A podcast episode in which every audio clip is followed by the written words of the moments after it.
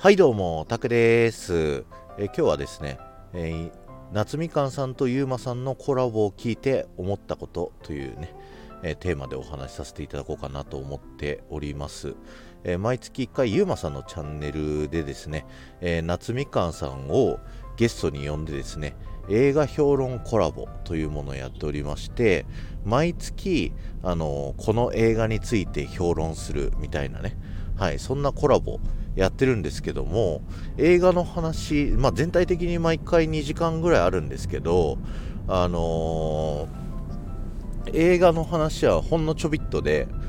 大体ね夏みかんさんの人生論あのゆうまさんがこういう風に思ってるんだよねって言ったところで夏みかんさんがなんかビビッときた時にいやここはこうだからこういう風なのよっていうねえー、そういったお話をこうされるっていうあの回になってるんですけどもそれが僕も非常に好きでですね。あの僕はですねあの夏みかんさんのあの言ってることっていうのが結構わかるタイプなんだけど夏みかんさんほどはすごい振り切ってなくて、えー、ゆうまさんのまあ喋ってることもまあ分かることは分かるなと。昔こんな感じの思いだったことあるなってあの思うようなそんな感じの立ち位置なのでどっちの言ってることもなんとなくわかるなと思いながらこう聞いてて面白いなっていうふうに思ってるんですけどそんな中で昨日のえー、映画評論の中でですね、あの、何の映画のタイトルの評論してたかをもう覚えてないぐらい、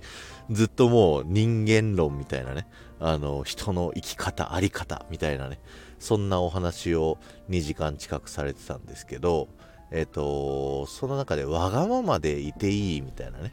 はい、そういうお話をされていて、えー、夏みかんさんは、人はわがままでいなさいと。ね、わがままっていうのは、あの、わがままをしないっていうことは、自分を押し殺してると。押し殺して自分にえー、くない、あの、自分、ちょっと表現悪かったら、あの、ごめんなさいなんですけど、自分に我慢をさせてるっていうことは、自分にとって良くないことで、それがよ、自分のね、人生が良くなっていくことにはならないから、わがままっていうものは、あの、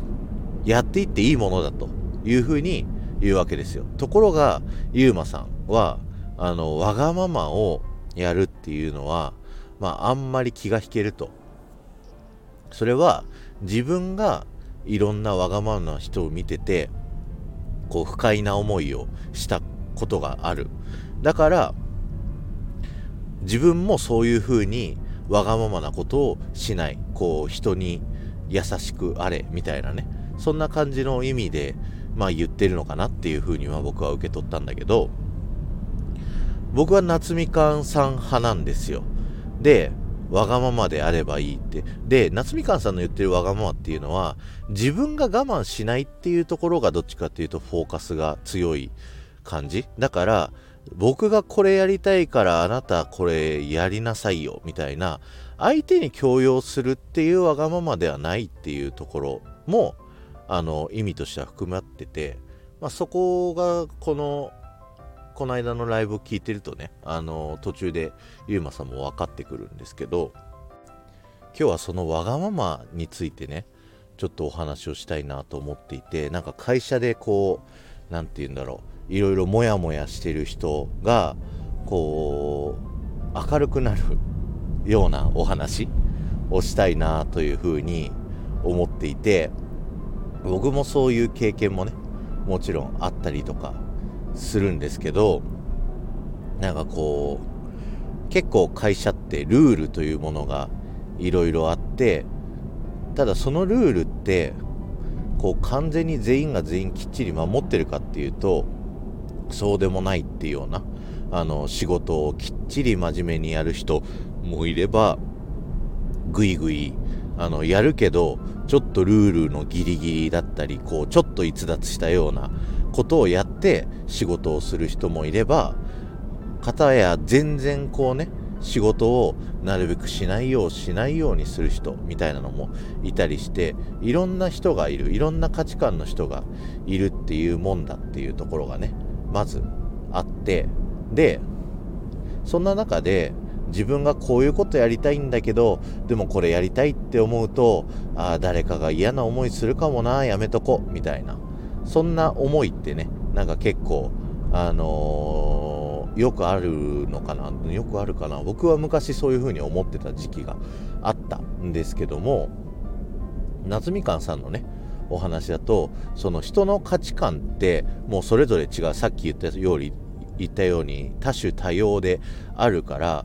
自分がこれ言うと嫌かもなって思ったことによっても実際言ってみないと本当に嫌ってその人が思うかどうか分かんないんだと。だから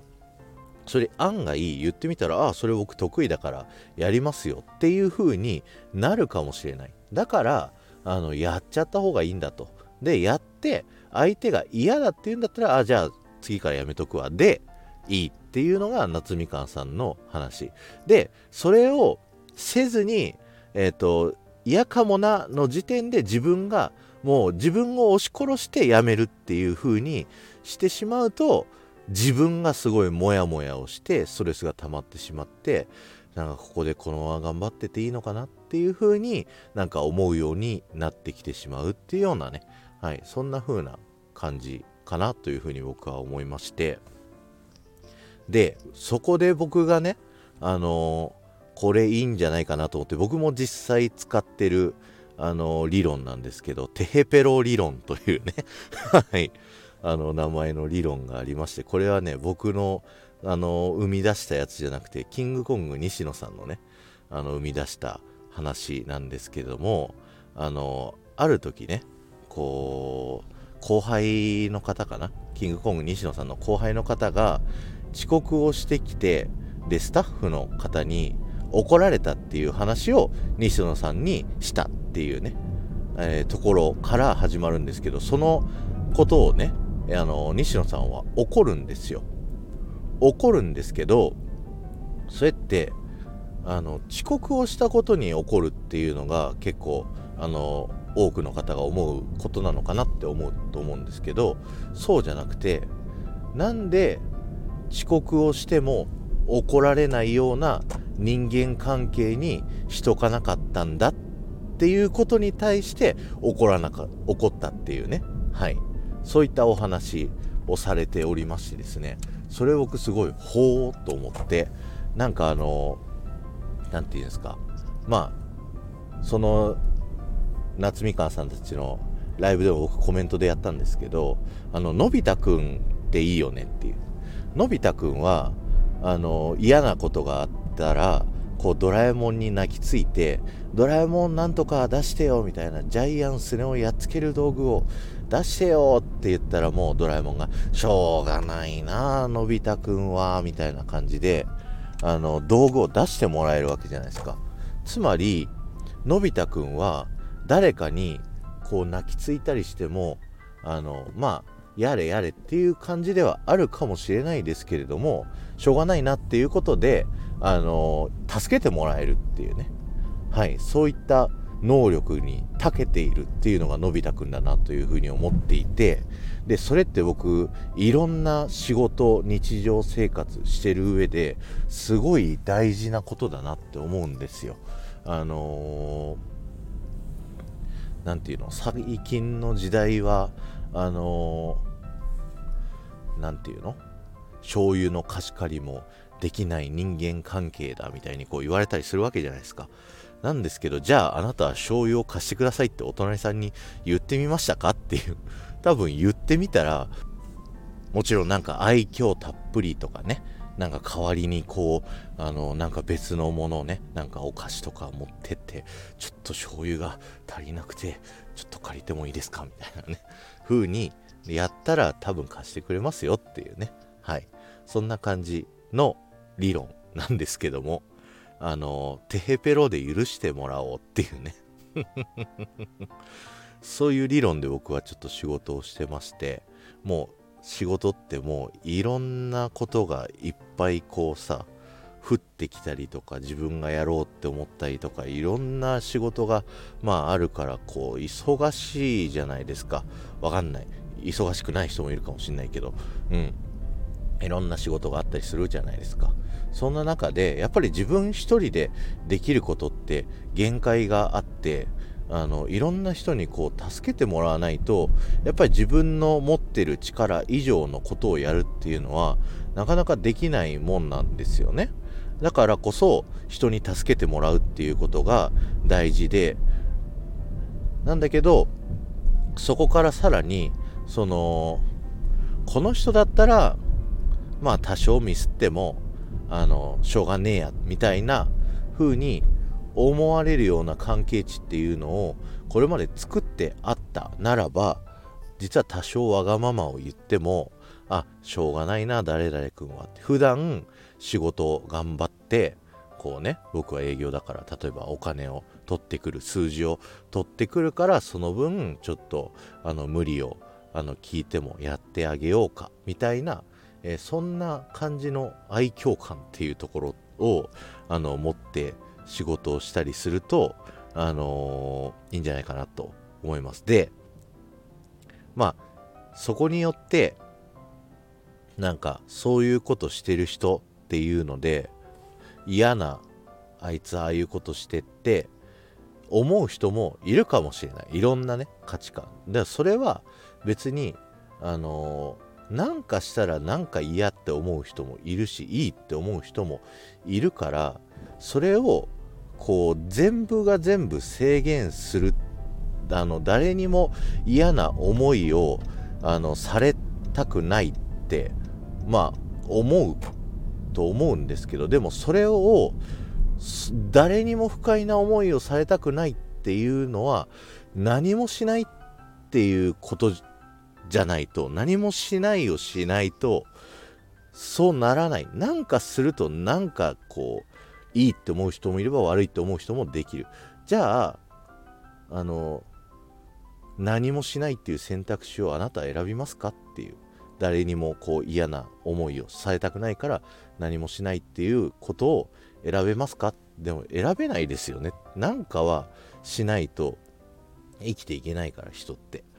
だからもうそこを何かをすることによってその人に嫌われるかもしれないからやめようっていうようなことはやめてったらいいんじゃないの？でそれをうまくさらに、あのー、自分のね気持ち的に円滑に進めていくためにテヘペロ理論っていうのを、あのー、推進してったらより自分の心豊かにそして、あのー、周りとも関係値よくやっていけるんじゃないかなと僕は思っていますよというのをえー、この間のゆうまさん、夏美香さん、昨日やったライブかな、昨日の夕方やったライブを聞いて思ったことをなんとなく喋ってみました。はい。ということでね、あの今日は終わりたいと思います。ありがとうございました。あのー、2人の話を、